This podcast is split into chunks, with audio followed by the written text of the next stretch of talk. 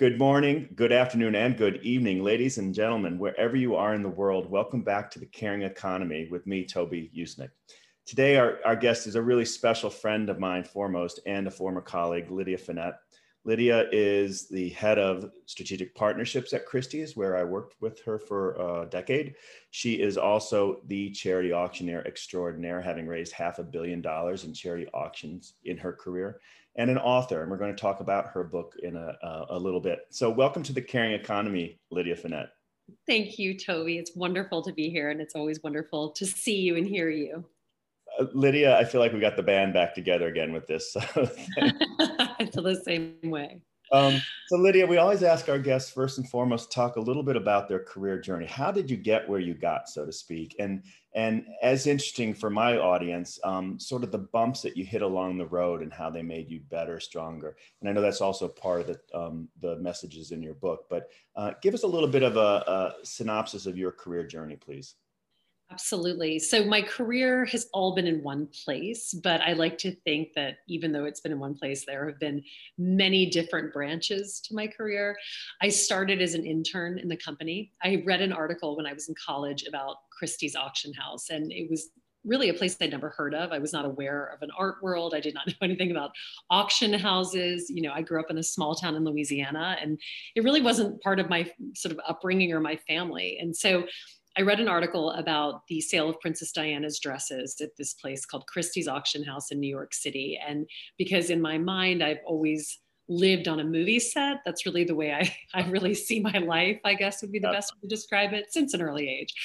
I just imagined myself working at this place, at this glamorous auction house where everybody dressed in black tie and we raised money for charity. And Princess Diana just happened to walk through. It really sounded like a perfect place for me, um, which was kind of hilarious because I had no tie to it whatsoever. And I basically told everyone I had ever met, including my father, who is a person who has met everyone in the entire world because he believes that networking is the key to life.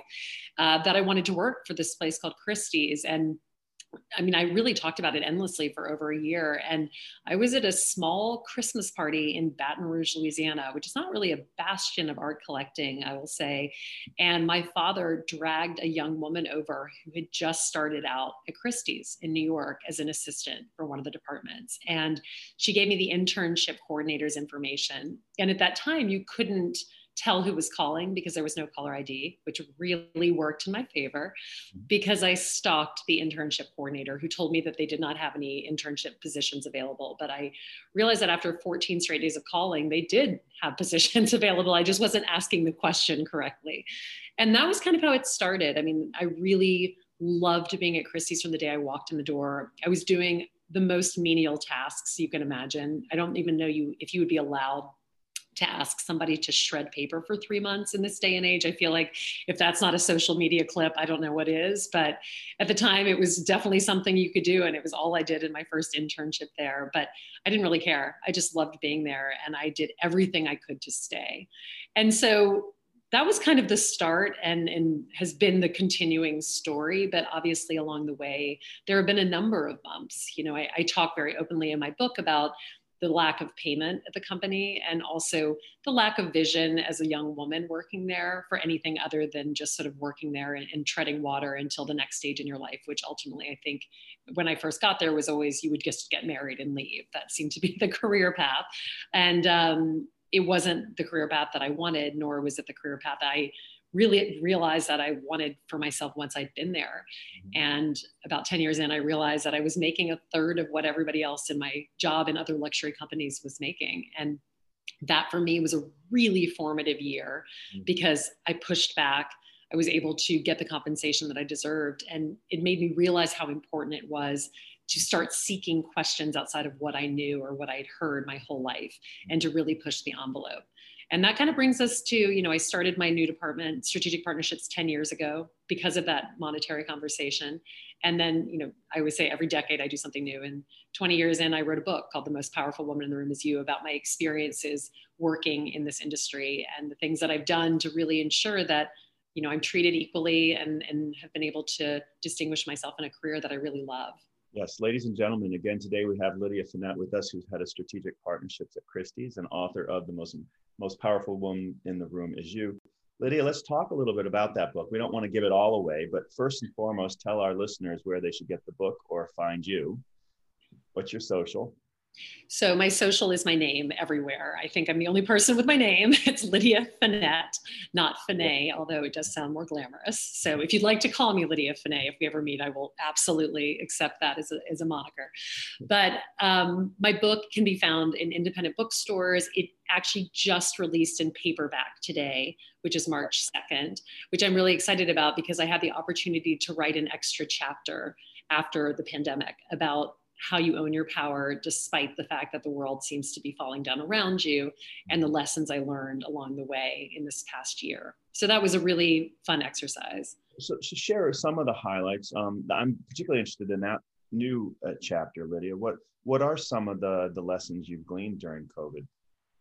Well, I think the greatest one for me when that that moment, you know, and it's interesting being back in March of 2021 now when I think back to March of 2020 and all of the things that were happening around us where you know many of us just kept trying to push forward like step after step this isn't really happening or you know trying to ignore the signs that were so obvious just in the desperate the desperate attempt to really make everything seem normal mm-hmm. and then at that critical point when it all became very clear to everyone that there was no denying that things were going to really change. I think for me, the biggest shift was that I've always felt so in control of my surroundings. I felt very in control of my emotions. I felt very in control of my destiny and my goals in front of me. And all of a sudden, it seemed like everything had been wiped out. Mm-hmm. You know, there was no future because we didn't know what the future looked like. And that was incredibly disconcerting you know, as a charity auctioneer, I was supposed to be on stage through March, April, and May raising money for nonprofits in New York. It's something that I absolutely love to do. It's also something that's second nature to me. I've done it for 16 years now. Trained you on how to do it. Yeah. Yeah, exactly. Trained a lot of a lot of really incredible auctioneers how to do it. But I think for me, sitting in a place where I could watch from afar all of the things, all of these services that were so needed people were not getting the money because they weren't doing these galas and they weren't able to raise these critical budgets. And so I basically started an Instagram live to support one of the charities. And that for me was, I would like to say, the moment that I realized, and this was, you know, almost two months into COVID, when I started that Instagram live, really for the sole purpose of raising money for the River Fund, which was a charity that I had taken a lot of auctions for and whose basically their food lines had gone around the block four times at that point because it, the need was so great and they didn't have any way to raise money. And for me, doing that Instagram live every single day just to support them made me realize that sometimes, even though you think you've lost your power, you haven't lost it. Well it's it's there. It's just something small needs to remind you. You know, it's not a monumental shift for me. It was that daily Instagram live that made me realize I am still who I am. I may not have the power I have on stage. I could do something on social media. I can raise awareness in another way. That's There's another way to do this, right? And that for me was a huge moment and really, I think, pushed me in a completely different direction to discover a new skill set, to start a master class t- teaching sales and public speaking and all of these other things that I've really enjoyed doing over the course of my career and I feel have mastered. So that's really what that last chapter is about and talking about the defining features of leadership during that time.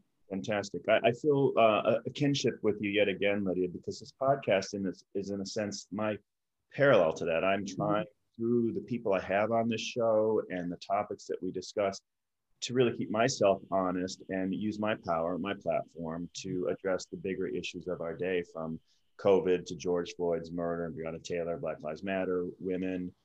Um, and talk about these things. And I talk specifically to business people because, in my book and in my view, they have the deepest bench strength, uh, the talent, they have the deepest pockets.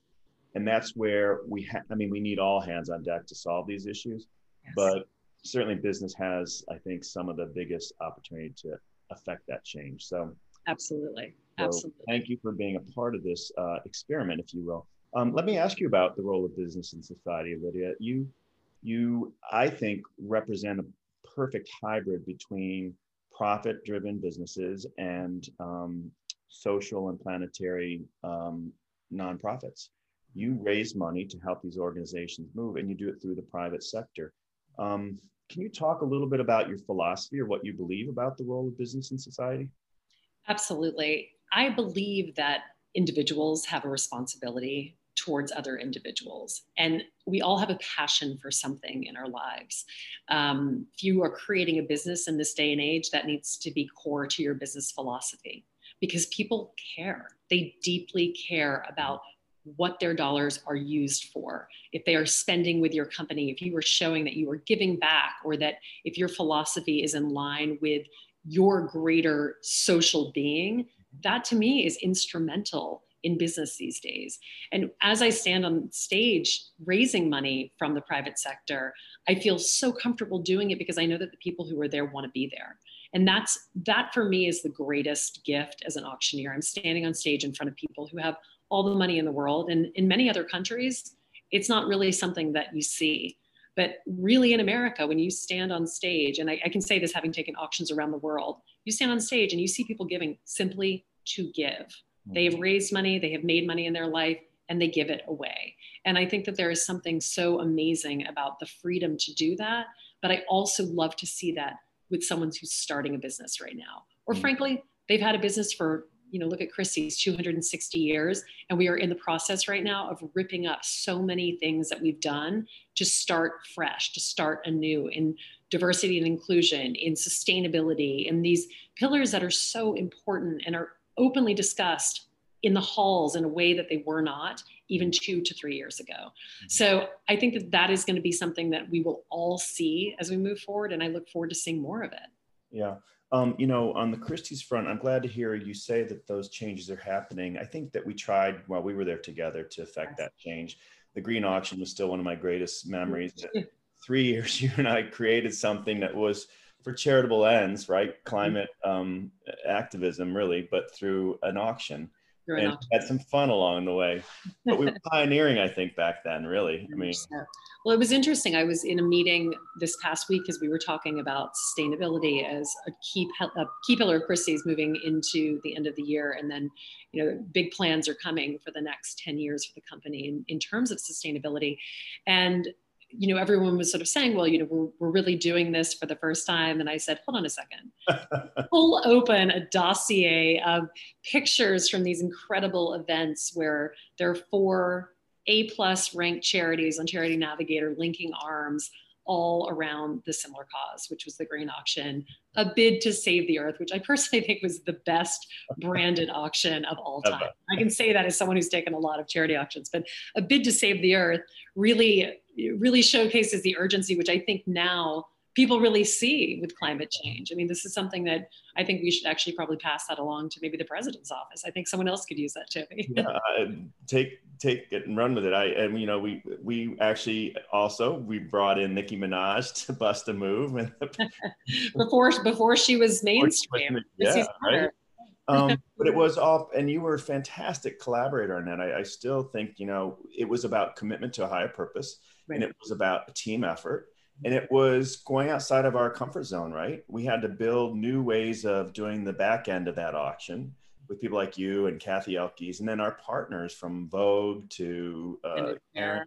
yeah um, and and the fun factor i think has to always be um, attended to. If you're not going to have some fun the inspiration piece is not going to be there I, I, think that shame and guilt can get people to a certain place in business or in, in fundraising, but it's not the one that leaves people feeling better about themselves or the organization. So, and I'll say too, I mean, I learned so much from working with you on that project because you you have such a fearless approach to business, which is so refreshing because especially in a place like Christie's where you hold the Christie's brand to such a higher standard, mm-hmm. it's often something that I think almost cripples people because they feel like they can't make that ask because it feels like, oh, maybe it isn't correct or maybe it isn't on brand. And and you just went after every opportunity. I mean, I think for those of you who don't know Toby, you should know that he had an audience with the Pope.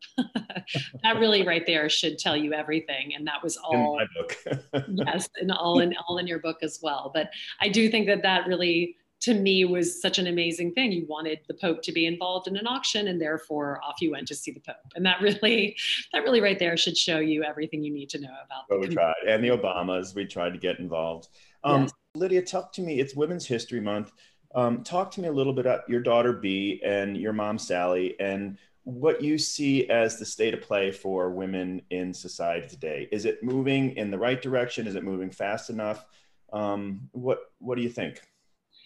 You know, it's interesting. It is a really difficult time for women right now. You know, I feel like the pandemic has completely wiped out a lot of the progress that we've made as women. You know, I will say that when my book came out three years ago, all I was seeing were women everywhere understanding that they had the power to live the life that they wanted. And that could mean a mom who's staying at home. That could mean a hybrid mom who's also working. That could mean no children living the life she wanted. It could mean just a woman who's killing it in business.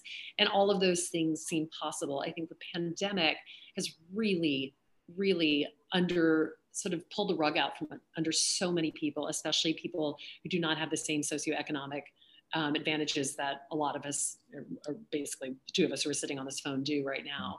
Um, and it has been really scary to see how much time and energy has been really had to it's had to divert into a completely different pocket and that has been you know if someone had children homeschooling children if someone had elderly parents ensuring that they were the caregivers during this time to keep everyone safe mm-hmm. and as a result of that over a million women have left the workforce which is really the most shocking number you can imagine in 2021 if you could if you have said that in 2019 everyone would have said no women are taking these incredible jobs and these careers and they're really doing everything that they can to continue pushing this envelope forward. But it's been a tough year and so i think a lot of what we're going to have to see moving forward is just women continuing to come back women and groups and companies and businesses supporting women to be able to come back after this year. Mm-hmm. I, I agree with you, and I think that empathy is such a um, traditionally more recently has been undervalued. And thankfully with the biden harris administration and, and some of the new leadership we're seeing in the private sector empathy is is coming back i hope and believe. I think we all have to get through this together not looking for just our own interest um, so storytelling is a big part of that. And lydia you are a masterful storyteller. Um, you do it with the auction um, funds that you raise again, ladies and gentlemen, half a billion dollars Lydia has raised for charity throughout her career. Um, and you do it through social media. I wonder if you might, uh, might opine a little bit about uh, social media today, um, how to use it in as a, as a tool of power, um, whether it's TikTok or Instagram. Any sort of insight for our listeners about um, ways to use or not use social media? I believe that social media is really an extension of who you are if you want it to be. yeah. You know, social media is its own animal, and I think you can really choose to use it wisely or you can do the inverse. And I've seen both successfully and unsuccessfully. In my own life, I choose to focus on one platform, which is Instagram, because it is a platform that I really enjoy. You know, I love I love the glossiness of it. I also love the ability to, to, tell what's going on behind the scenes and Instagram stories. I love IGTV. It's what I did all of my my most powerful woman in the room is you live. And I love it's I love that it has the ability to make money, mm-hmm. especially for you know a woman who's staying at home or a guy who's sitting at home who has a skill set that, you know, four years ago, if you were good at X and you were sitting at home, then you were good at it and you were sitting on your couch. Now that couch can make you money and I think, especially given what we've just been through with the pandemic, so many people have lost their jobs. There have been so many layoffs. We need to think creatively about how we're using our social media. So in my case, you know, I always say that I think of I think of myself as a brand. I have a book, I have my job, I have all of these things, but if I want to be able to monetize my skill set, which I did by launching the masterclass on my Instagram, I need to be very careful about the brand that I'm putting out there because I need people to understand that you know they're never going to look and see a picture of me in a string bikini because that's not who i want the world to see actually i don't own any string bikinis but if i did awesome. just so you know i'm very proud of anyone who can wear them on instagram but you know i want people to think of me as a working woman who wants to be taken seriously i want my family to be a priority always, which I think I show in my Instagram.